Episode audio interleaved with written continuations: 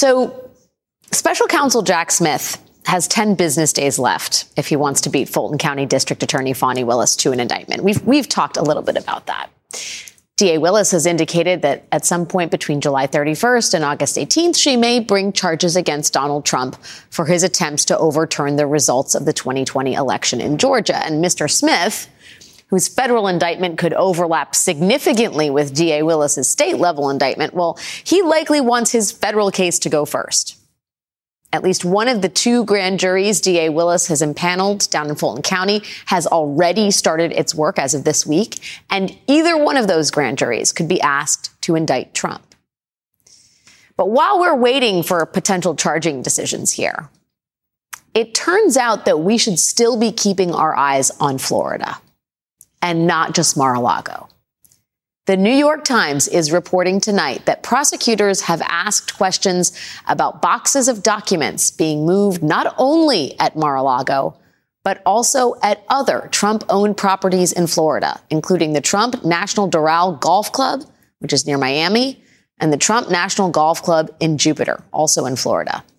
That is according to a person familiar with the matter.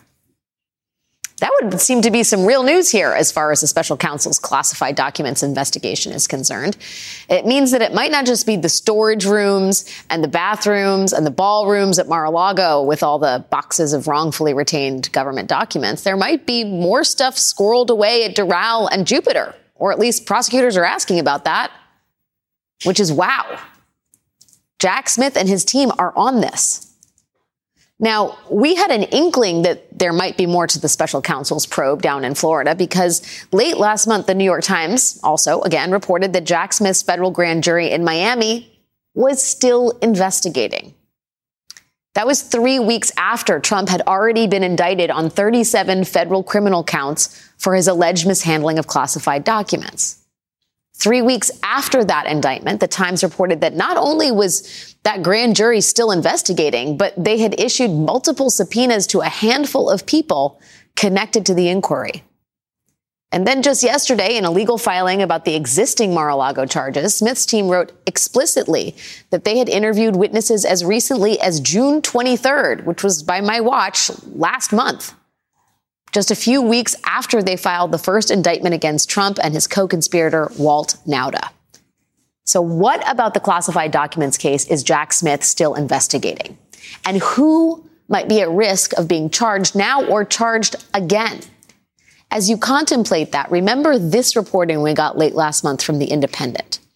The Independent reported that Jack Smith's team has made preparations to bring what is known as a superseding indictment or a second set of charges against an already indicted defendant. Essentially, that Smith has made preparations to bring even more charges against Donald Trump in the state of Florida. So it is now a live question as to whether Trump's golf clubs at Doral and Jupiter, whether those places figure into any of that, whether what went down at those clubs might be part of a superseding indictment. Joining me now is Lisa Rubin, MSNBC legal analyst and our show's secret weapon. Not that secret anymore because it's so obvious how brilliant you are when it comes to understanding all the Trump legal news. Lisa, my eyes popped out of my head when I read the words golf clubs, Doral, and Jupiter. Am I wrong to think that this is significant new reporting? No, not at all. My eyes did the same. We were not together when we were, we were digesting. Not. I feel safer in my assessment now. But you know, one of the things, Alex, that I think is so interesting about this are Doral and Jupiter are not places that Trump is known to have residences. So when the Department of Justice had earlier said to Trump's lawyers, we think that you're still hiding some documents from us, you need to do more complete searches.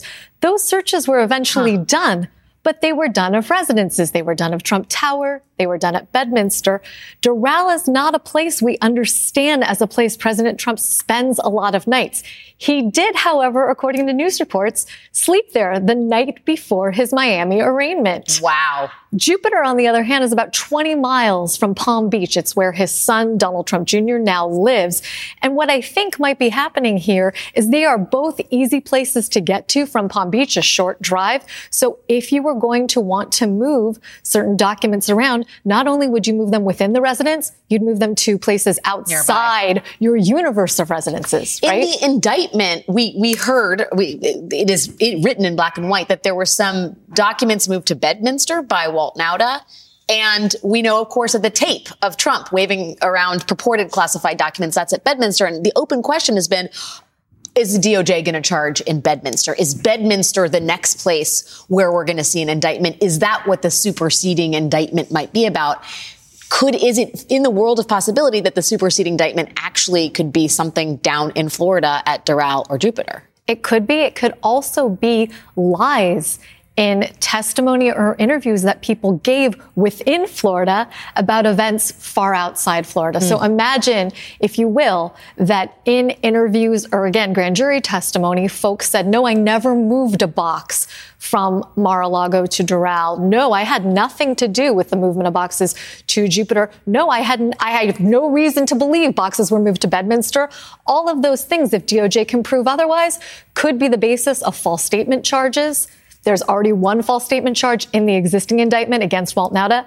There could be more to come. Um, the other reason I, I want to talk about Doral is because if you are a golf fan, then you know that the uh, the Saudi golf organization LIV Golf is hosting big tournaments at Doral, and I believe that one of these uh, Doral tournaments from LIV Golf, the Saudi-backed professional golf venture, took place in the fall of 2022 which is in and around the time frame that Trump is that Mar-a-Lago is being searched, documents are being moved. Am I wrong to be curious about? I, we know also, sorry, key point here. Um, the New York Times reported earlier this year that one of the previously unreported subpoenas to the Trump organization sought records pertaining to Mr. Trump's dealings with a Saudi backed professional golf venture known as LIV Golf, which is holding tournaments at some of Mr. Golf's, Trump's golf resorts. So prosecutors are interested in the relationship between Trump and the Saudi backed golf organization. There may be documents at Doral, and the Saudi backed golf organization is having events at Doral. I'm connecting dots, should I not be? It's not clear, I think, at this point. One thing that I think is clear, though, is that the president's properties are historically insecure. Mm-hmm. We know from history that Mar-a-Lago has been infiltrated by lots of people, everyone from normal club members to folks just randomly having dinner to folks who have been caught on the property with no business there at all. Certainly, if classified documents are hanging out at a property where they are hosting a public golf tournament, let alone one that's backed by the Saudi public investment fund. Yeah. That's yet another That would be indicator. a red flag. Correct. That would be something you'd want to follow up on. Okay, fair enough. The we had this breaking news happen like literally an hour and a half ago. The other breaking news today was the reporting initially in AB, from ABC, which was first to report that the DOJ sent a target letter to a Trump staffer down at Mar-a-Lago about his handling of security footage down at the beach club. Can you talk to me about what a target letter signifies and what conclusions you're drawing from this. Target letter is as close to a warning or indicator as it gets before an indictment that your client is in fact very much within the crosshairs of DOJ and is likely to be indicted. It usually goes to the person's counsel. It also serves as a warning. Hey, if you've got a target letter, you can voluntarily come in, but we're letting you know that you're a target so that if we make an invitation to you, you don't come in and give self-incriminating testimony, right? That's really one of the purposes of sending the target letter. I think we now know that this person who's unnamed in the ABC reports, but is represented by Walt Nauta's counsel, Stanley Woodward, is a person who is likely to be indicted. And that makes sense for this reason. When the Department of Justice does additional interviews after an indictment, it can't be in support of the existing charges. Hmm. That's a big no-no. It has to be in support of either superseding charges or another indictment. So ah. to the extent that the department is saying yesterday, hey, Trump and Nauta, we're about to turn over to you transcripts of interviews that we've conducted between mid-May and mid-June, that's in service of something larger than the indictment that we already know about. Interesting. I am, I personally, I mean, I did not realize, I, I, as I've said many times, I did not go to law school, but I, it did not occur to me that Jack Smith, and we, we knew that he was still investigating. We knew they were still subpoenaing people, but the fact that he is still looking at, focused on this sort of wheels in the machine, the cogs in the machine, the lower level staffers who were party to allegedly Trump's plot to hide these classified documents is interesting to me and a testament to the special counsel's tenacity in all this, given the fact that they've already indicted the president. Yep and his co-conspirator Walt Nauta, and they got a big January 6th indictment that may be coming down the pike in oh the next 10 business days. Do, yeah. do, do you find that evidence of anything remarkably aggressive in the DOJ's wheelhouse? I think it's different than the way that DOJ typically conducts business. Oftentimes, the DOJ will either indict or seek a plea deal first against lower level offenders in an attempt to flip those people, yeah. and then they'll bring charges against the kingpin. Here, DOJ seems to be adopting an opposite approach. We're going to indict Trump and only one other person, and we are almost going to open our kimono and show you through this very detailed speaking indictment all the things we know. We're going to show you what we know from people's texts. We're going to show you what we know from surveillance footage. We're going to show you what we know from testimony. It's really an impressive compendium of their investigation. Then they go out and send things like this target letter that indicates to someone, there's something for me to be scared about. Yeah. Now is the opportunity for me to flip. That also might be an indication of how they're going to go about their January 6th investigation. Well, that was my next question is, does that give you a sense of the roadmap that they go for Trump? For, they're actually starting the top of the pyramid and then working their way down. Because we know that the special counsel's office has been talking to Secretary of State, secretaries of state across the country. That was breaking news this morning. Uh, do you think that they're going to be pursuing their targets in the same way, which is to say Donald Trump in the next 10 days, but then the investigation into January 6th continues with potential indictments through the fall? You know, I won't be as confident to say the next 10 days, but I do think that the way that they've gone about this could be a signal of what they're going to do when we do see a January 6th indictment. And I am increasingly confident that we will see one, Alex. Okay. I mean, our secret weapon, not our secret weapon, America's favorite weapon when it comes to not really weapon, just mind, brain trust. Thank you for your time, Lisa. Thanks Rubin. for having me. We're so lucky to have you. And there are even more big legal developments tonight, like Trump lawyers taking a couple big swings at the Georgia prosecutor who may be about to charge him over his actions in 2020. Plus, the reverberations from a controversial Supreme Court decision, the big new front that just opened up in the fight for equality. That's coming up.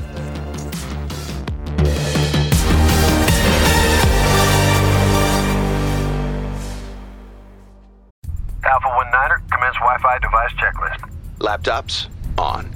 TVs, streaming. Game console, consoling. Smart thermostat, set for cuddle time. Doorbell camera, oh, my package is here. Fast, reliable, able to power tons of devices inside your home at once. All systems go, you are clear for takeoff. This is Xfinity Internet, Wi Fi built to wow. And watch the short film, The Aviators, now playing at Xfinity.com. Restrictions apply, actual speeds vary and are not guaranteed. Today's news requires more facts, more context, and more analysis. The world's never been harder to understand. That's why it's never been more important to try. MSNBC. Understand more.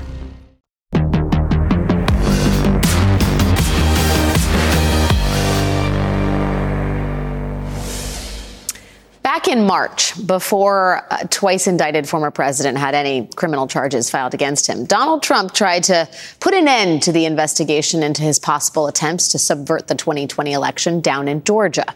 Trump's lawyers moved to disqualify Fulton County DA Fani Willis. They argued to the Fulton County Superior Court that the special grand jury investigation was, quote, confusing, flawed, and at times blatantly unconstitutional. And since then, little has happened. For about three months, there hasn't been a ruling. And now we are just over two weeks away from the start of the time period that DA Willis laid out. Highlighted here are the days she could possibly file a criminal indictment against Donald Trump. And as a result, Trump's team is acting with, shall we say, greater urgency. Today, Trump's lawyers filed petitions in two Georgia courts, that same Fulton County Superior Court they filed a petition in last March, and the Georgia Supreme Court, which is the state's highest court. And the point of these petitions was to ask for the same thing again, to shut down Fani Willis's investigation. Team Trump argues that her probe was unconstitutional and it causes, quote, injuries to Trump as he seeks his party's nomination for the presidency. Trump also wants to forbid the use of any evidence or testimony from Willis's investigation, arguing that many of the warrants that led to the testimony of over 75 witnesses were obtained illegally. His legal team wants to direct the quote, quashal of the special purpose grand jury's report and bar the entirety of its contents. A quashal. And of course, Trump has asked the court for a second time to disqualify DA Fani Willis herself outright. Joining me now to hopefully answer many of these questions is someone with a lot of experience as a prosecutor in Georgia, former U.S. Attorney for the Middle District of Georgia, Michael Moore. Michael, thanks for being here. Um, I, I, what's going on with with Judge McBurney? He's the judge that's overseeing this case. He got the first petition in March. Nothing, not much appears to have happened. Is is there any merit to the idea that he's somehow been sitting on this? Well, I'm glad to be with you. I don't know that there's a lot of merit that he's just holding it. I think when you compare what he did during the time of the special purpose grand jury and how quickly he moved on issues relating to subpoenas and evidence that may come in and that type of thing, um, witness attendance, that uh, it's a little bit unusual for him to sit on a motion uh, for this long. Uh, and it may it, it may give the Supreme Court a basis to uh, direct him to rule so that they can actually have a pending matter before before them. Uh, you know, right now it's sort of a an imaginary case, if you will, because there's no charged defendant, there's no indictment to go from, there's no evidentiary hearing that's happened in trial where a court has made some ruling that a defendant's asking to be reversed. Uh, it's simply a potential defendant coming in saying, "Hey, if you let this go forward, uh, it will it will cause me uh, harm." And so it's an unusual posture for the Supreme Court to take these kind of cases up. Uh, there are some constitutional questions that they raise in their motion, and I think they're probably appropriately raised at least.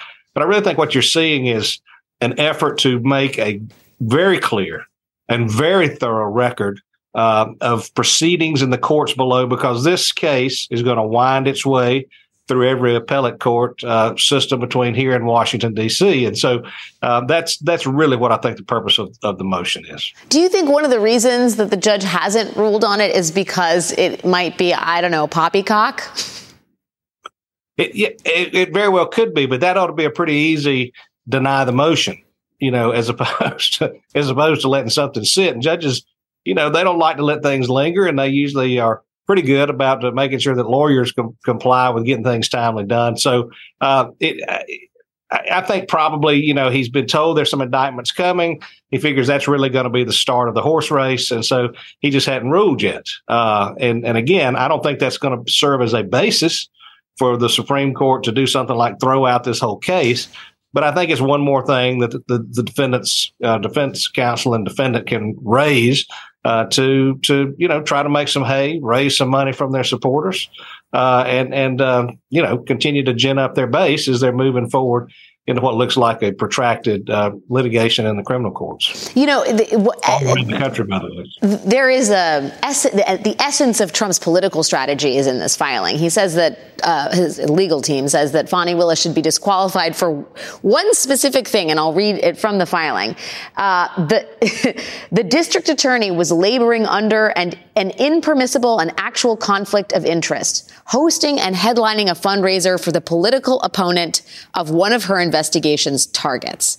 That is Fani Willis attending a fundraiser for a man named Charlie Bailey, who a Democrat who ran against one of the Republican fake electors in the st- in the state of Georgia. They're arguing that that is disqualifying.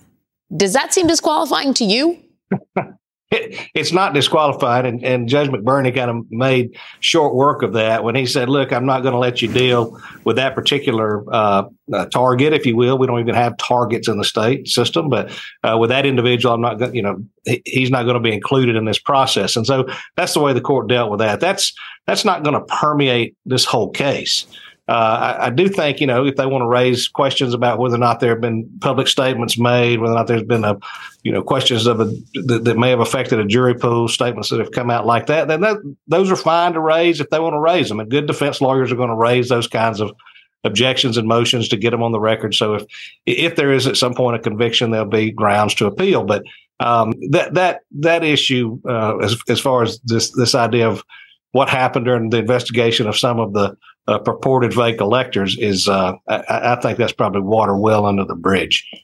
Can I ask you about the general kind of proclivities of the Georgia State Supreme Court? Because as you, I think, very rightly point out, this is going to make its way through the court system mm. uh, between Georgia and Washington. But just in the state of Georgia, we know that there are nine Georgia uh, State Supreme Court justices. Eight of them were appointed by Republican governors. I mean, what is the likelihood that that state Supreme Court is sympathetic broadly to Trump's pleas as he continues to, you know, petition the court for various rulings? I think it's uh, unlikely that they're very sympathetic. And let me say, uh, I, I, know the justices and a lot of them are my friends, and so uh, I just don't believe uh, that they're going to get a, a, great reception. Uh, not because I know anything uh, about leanings one way or, the, or, another. I just believe that these are serious people occupying a position of trust on the Supreme Court, and they're going to look at the case, they're going to look at the facts, and they'll look at the law uh, and, and, make a decision based on that and not some fondness for one political candidate or, or another. Um, and so if, if, if Trump's team has a hope of succeeding, then I think they've got to be serious about some of the, their filings they make and some of the objections that they make and, and make those things that they think, think have true, uh, well-founded reasons uh, to to to raise some some challenge. And I, again, I think we'll see these kind of motions down the road I think this is just sort of a shot that the the uh, defense team felt like they needed to take, and and you know they're good lawyers, and I, uh, you know, I'm not surprised that they did something like this to uh, protect their client's position. Um, but I, I, don't think the Supreme Court is going to have the appetite yet uh, to take it up. Remember that this very well may be a case that moves into the federal court. I mean, we're talking about conduct and, and conduct meaning what we believe the district attorney may charge would have been conduct that Trump is alleged to have committed while he was a sitting president of the United States. And I mean, if you think about the enormity of that and what it means, it, it hasn't happened before. And so um, this is going to be a case of first impression, both in the Supreme Court here and as it winds its way up. And there are some federal statutes that talk about cases that can be moved from a state court to a federal court uh, if somebody's uh, participating as a federal executive and in their office and that kind of thing. Uh, and I'm sure the defense team has looked at those motions and will make a decision on whether or not they want to make some type of motion to transfer it to the mm. court. But nonetheless, it's going to wind its way through the federal court system because it's going to, I believe, ultimately go to the Supreme Court, which obviously is the highest federal court or, or any court uh, in the land. Well, a lot of no- novel legal things happening here, including the use of the word quashal, which I had not heard un- until today. You're welcome, right. America. Michael Moore, former U.S. Attorney for the Middle District of Georgia. Michael, it's always great to see you. Thanks for your expertise tonight. Great to be with you, Alex. Thank you. When we come back, what happens when Chris Christie meets Donald Trump in the octagon? Do you know what the octagon is? Stay tuned. Chris Christie has some interesting things to say. Plus, Clarence Thomas did even more damage than you might have imagined when he helped end Roe. That is just ahead.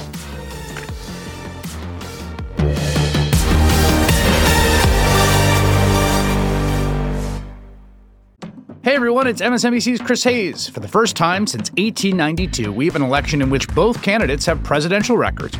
It's a chance to take a hard look at what Joe Biden and Donald Trump have actually done as president. On a special Why Is This Happening podcast series called With Pod 2024 The Stakes, I'm talking to experts about the two candidates' records on specific policy areas like immigration, taxes, climate, and more.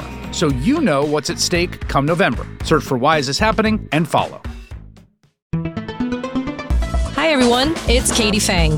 Did you know my weekly show on MSNBC is now available as a podcast? With my decades of experience as a trial lawyer, you'll get an insider's perspective on all things legal. At a time when politics and the law are inextricably intertwined, my guests and I break down what's next and why it matters, both inside and outside the courtroom. Search for The Katie Phang Show wherever you're listening and follow.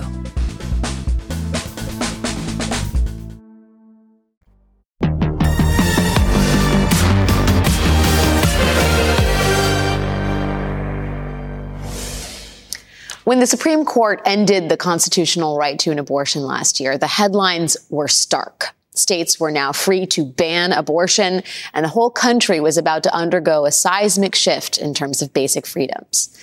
But there were additional headlines around that time that were worth paying attention to because the fallout from that Supreme Court decision did not stop with abortion. Here's the NBC News headline from that time Justice Clarence Thomas wants the Supreme Court to overturn landmark rulings that legalize contraception and same sex marriage. In his concurring opinion, in which he voted to strike down Roe, Justice Thomas also argued that the court should not stop there. He wrote, in future cases, we should reconsider all of the court's substantive due process precedents, including the case, including the case that legalized gay marriage. Because any such due process decision is demonstrably erroneous, and we have a duty to correct the error established in that precedent. Justice Thomas was essentially arguing in that Supreme Court decision that legalized gay marriage was wrongly decided and encouraged someone to bring a new legal challenge to the court, one that would give the court the opportunity to correct the perceived error and allow states to dismantle marriage equality. And it did not take long for someone to start going down that road. Late last month, the Supreme Court ruled in favor of a Colorado web designer who had refused to design wedding websites for couples who are gay. Now, even though the law requires her and her business to serve everyone equally, she argued that the law was forcing her to advance a message she doesn't believe in. And the conservatives on the Supreme Court agreed with her. They ruled that this woman had the right to discriminate against same sex couples solely based on their sexual orientation. And already, this case, the one with the web designer, is paving the way for others to challenge not just the right for gay couples to hire a web designer, but exactly what Clarence Thomas encouraged last year to challenge whether gay couples can get married at all. In 2019, a justice of the peace from Waco in Texas was given a public warning after she refused to perform gay marriages. After receiving that warning, she sued the state panel that sanctioned her, saying they violated the free exercise of her religion. That case has been making its way through the courts ever since. And now, given the recent rulings from this conservative Supreme Court, this judge seems to have a stronger legal leg to stand on than she did when she first brought this case back in 2019. The Justice of the Peace has filed a new brief to try and bolster her case in which she specifically cites the most recent Supreme Court ruling about the Colorado web designer. In her brief, she argues that the same rules the court applied to this web designer should apply to her a justice of the peace. If the web designer is allowed to refuse web design service to the gay couples, then she too should be allowed to refuse gay marriages. And this justice of the peace is clearly speaking directly to her audience. She says she fully expects this case to go all the way to the Supreme Court of Texas. And we all know what court comes after that one. This is one to watch. Joining us now is Charles Coleman, former Brooklyn prosecutor and current civil rights attorney. Charles, thank you for making your debut on Alex Wagner tonight on this very distressing series of legal events. Um, first, your reaction to this uh, Justice of the Peace and her filing. She clearly sees an opportunity sure. based on the ruling in Dobbs. Is she right to see an opportunity? She's not right, but she's not surprising in this way. After that decision came out in 303 Creative from the Supreme Court, I predicted that we would see a number of different challenges across jurisdictions because the way the ruling was issued was very, very technically hairy and nuanced. Mm-hmm. And as far as I'm concerned, reading that and making the comparison is apples to automobiles. You're talking about someone who is a state employee she is a, a government employee. So she is not a private employee. She's like not a the, web designer. Correct. Like the web designer. That's number one. That's important to understand. So the laws that govern there, there are very, very different. And then you're also talking about a First Amendment analysis in the 303 case versus a state law in Texas that you're trying to apply to basically expand that far beyond anything that the Supreme Court of the United States actually said. So in terms of the pathway that she has legally to get where she wants to go, 303 creative does not apply. It, those cases are not relevant in that way in terms of principle, even that is misinterpreted in terms of what 303 Creative actually says. But Alex, this is not going to be the last time we see yeah. this sort of challenge around that Supreme Court ruling. Well, I mean, I and I, I totally agree with you, if only because Clarence Thomas has said effectively, explicitly, Correct. "Hey, anybody want to dismantle gay marriage? Bring a case to me. That's Bring right. a case to me." And and there have been so many instances where it looked like the plaintiffs didn't have standing, or you couldn't imagine that the Supreme Court would actually take this up. And yet they do because Correct. the Supreme Court, at least the conservatives on the court, seem dead set on furthering a specific agenda. Do you think there's a chance that Clarence Thomas looks at this case and says, Meh, maybe we can get it up here? I don't necessarily know that it matters whether it's this case. The idea, as you've already said, and I'm glad you brought to up the get point, a case. is that he's he's made the invitation. He has fired the very loud warning shot to basically say we're open to reconsidering these things. And so what that does for litigants across the country is that it emboldens them. These sorts of decisions, Alex, occur over the course of a lot of time, as we mm. saw with Dobbs and how Dobbs dismantled women's reproductive rights in America. They are subtle victories here and there, small cases that you basically stitch together to create a larger legal theory that you then find the perfect case to put before the court. You're not always going to win those cases. Look at affirmative action. That took so many losses before they finally got the win that they wanted. But with this invitation from Justice Thomas, what he has said is, hey, get them ready. Yeah. We'll take a look and you may be able to start moving along in the strategy that you want. Well, and it's reminiscent of what happened with abortion. And by the way, Jonathan Mitchell, the former Texas Solicitor General, he's the sort of architect of the 2021 Texas bounty hunter law that encouraged private citizens to sue people involved in abortions. That wasn't ultimately the case that the Supreme Court took up to dismantle Roe, but it was made, it was the, it was part of this groundswell, Right. to your point, of anti-abortion uh, cases that were sort of winding their way through the courts. He's also the guy that's involved in this gay marriage lawsuit down in Texas.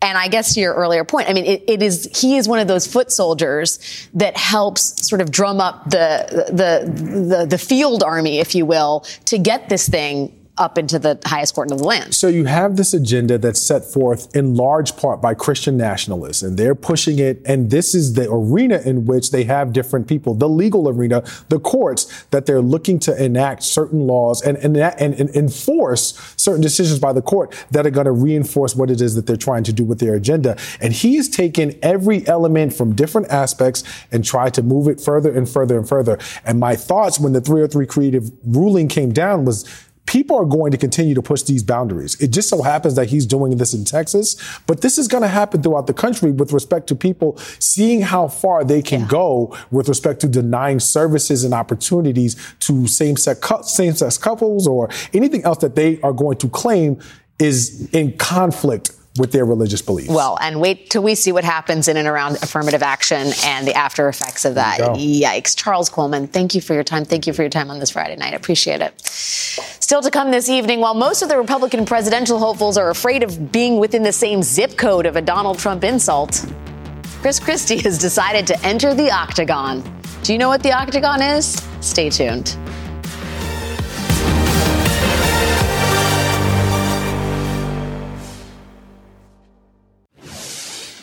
The first Republican presidential debate is less than six weeks away. Donald Trump remains at least 30 percentage points ahead of anyone else in the field.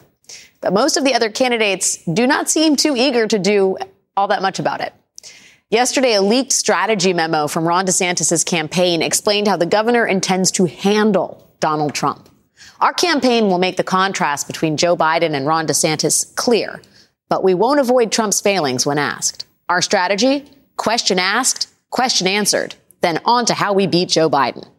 Question asked, question answered, like the spelling bee. DeSantis' plan is to only criticize Donald Trump when specifically asked about Donald Trump and then to basically avoid the topic for the rest of, I don't know, the entire primary season. It certainly is one strategy, and yet it seems downright aggressive when you look at how everyone else has been handling this. To win the nomination, you're going to knock out Donald Trump. How are you going to do that? Well, everyone watching the show tonight can go to votetimscott.com, learn more about who I am. Are you a better human being than Donald Trump? I think we all have intrinsic value in the eyes of God. You've got some people who are mad that I don't love Trump 90 per, you know, 100% of the time. I don't love my husband 100% of the time. What do you make of uh, your former running mate's jabs at the governor of this state? I have some familiarity with my former running mate's jabs. Um, I served alongside him for four years, and uh, uh, he's entitled to his opinion for my part. And then there is the strategy of former New Jersey, New Jersey Governor Chris Christie. If you and Trump got in the ring, he loves his UFC and stuff like that, right? If you got in the octagon, you and him, who'd, who'd win? Come on. Guy's 78 years old. I'd kick his ass. Chris Christie, for the record, is 60 years old. Joining us now is Mark Leibovich, staff writer for The Atlantic and the author of Thank You for Your Servitude Donald Trump's Washington and the Price of Submission. Mark, no better person to talk to about what's happening here. I know that you remember, as I do, the pudding fingers ad that Donald Trump took out against Ron DeSantis, which basically suggests that the governor is a gross person who eats pudding with his fingers. Trump has no problem attacking people personally and viscerally. Why is Chris Christie the only person in this race who seems to have a strategy to go after Donald Trump? Well, I mean, Chris Christie doesn't have much else to lose. I mean, I do think it, it is inter- it's interesting that um, you know Chris Christie is now sort of the latest to kind of tout his own physical prowess and conditioning, and would like to get in the ring with Donald Trump. I think what he was probably trying to do is um, you know trigger Trump into responding to him and maybe making a fat joke, and they can go back and forth and do this. I mean, it just seems kind of like a food fight at this point to sort of bring this back to the pudding imagery. Um, and look, I mean, it, it doesn't. I mean, the math doesn't add up for people who expect that Donald Trump is just going to go away. I mean, Tim Scott, Nikki Haley, Ron DeSantis, what have you. I mean, in DeSantis' case, you know, asked and answered. He's not taking a lot of questions even. So um, whatever he's done has not moved the needle to this point. So I, I think that if there's a plan B, they need, they need to go to it pretty quickly. Well, I want to talk about DeSantis because this leaked memo that NBC News had the exclusive first reporting on um, also notes where the DeSantis team thinks Trump is vulnerable. And I will read the portion of that. Soft Trump voters and America First conservatives do not look kindly on Trump's record on guns, the deficit and spending, transgenderism, and his family's cozy relationship with the Saudi royal family. I mean, on, on its face, I sort of understand how the polling might reflect that. But all of those, all of those topics seem so just distressingly beside the point when it comes to the voters and their relationship with Donald Trump. I mean, do you see merit in that assessment? Yes, but only if Ron DeSantis actually talks about it. I mean, like Donald Trump is absolutely vulnerable. I mean, he has a whole presidency that, that Democrats and Republicans, I think, could have a field day running against, and any number of you know vulnerabilities that you could point to. But I mean, DeSantis mentions, you know, the the Saudi royal family. I mean, has he mentioned that once? I mean, no, of course not. I mean, Trump. I mean, I think one thing that Trump is vulnerable on is his own record as president to conservatives. I mean, the whole idea that he delivered for them is is frankly kind of just not. It's disingenuous because one, he didn't build a wall, and and Christie's really the only one who's brought that up. Um, infrastructure didn't get done until Joe Biden got into the office. Got into office. He didn't drain the swamp.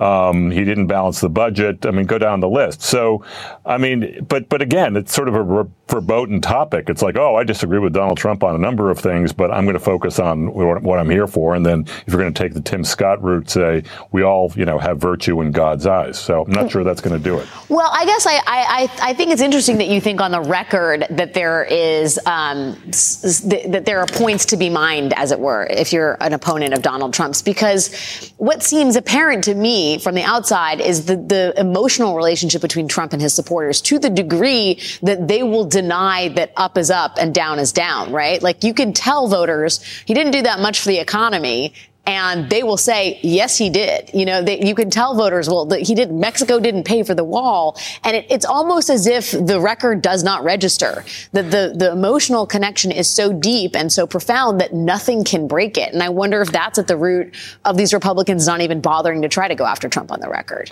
I, I, think so. I mean, clearly they have a rea- reality distortion field that they are operating against. But if you keep talking sense to enough Trump voters, eventually something is going to get through. I mean, another part of the record that that people rarely talk about is is just frankly his one less his one loss record on lo- losing reelection to Joe Biden, uh, losing the Senate, losing the House, which is something that no incumbent president has done in hundred years. So, I mean, he has quite a record, and you know, the Republican Party has lost quite a bit on his watch. So, look, the record record can, can cut any number of ways, but it doesn't get you anywhere if you don't talk about it.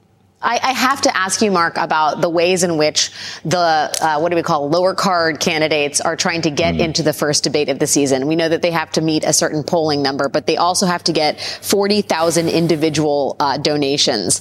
And at this point, the Doug Burgums of the race, the Viveks Ramaswamys of the race, are literally paying people off to vote for them. Doug Burgum offering $20 gift cards to people who donate a dollar to his campaign. Vivek Ramaswamy is offering a 10% commission to anyone who brings in donations. This Amazing. level of desperation is unique, is it not? It is, but can you imagine actually having a Doug Burgum um, gift card? I mean, what could you do with it? What could you buy with it? I mean, it's sort of a cool thought. I think I mean, it's look, a Visa. I think it's a Visa cash card. I think, but I'm not sure. It's okay. not like the Bank of Doug Burgum. Okay. Well, you know, if I had one, I, I, could, you know, grab a burger on the way home. I mean, the, the idea here is, look, we have so much money. We have, we're so desperate. I mean, you might as well just sort of pay off voters. And if people are susceptible to that, great. I mean, I guess watching presidential presidential candidates could be a good way to, you know, get gift cards at this point. But look, it, it just shows you how high or how low the bar is at this point. Mark Leibovich, it's always good to see you, buddy. Thank you for your time on this Friday night. Thanks, Alex. Have a good night. Still to come this evening, whatever you may have heard about voter fraud in the 2020 presidential election, what voter fraud actually look, looks like, and who is actually doing it is a whole different story. That is next.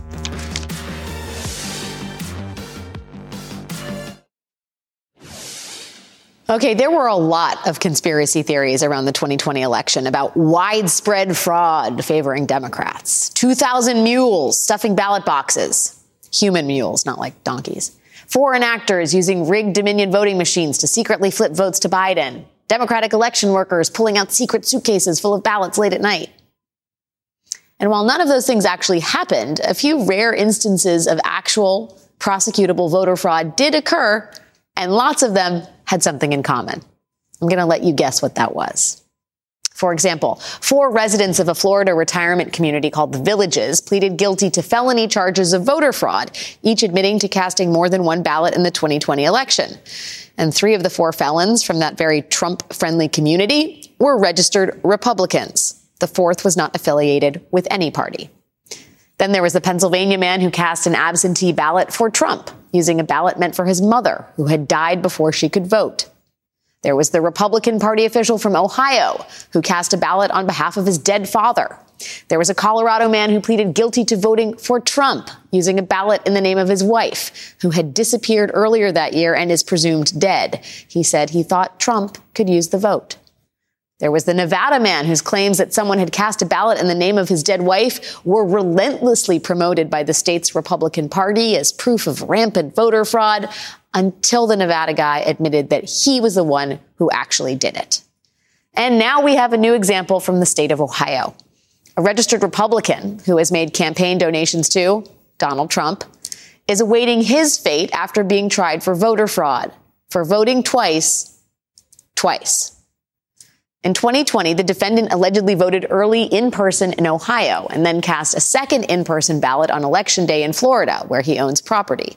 Then in 2022, he allegedly voted twice again.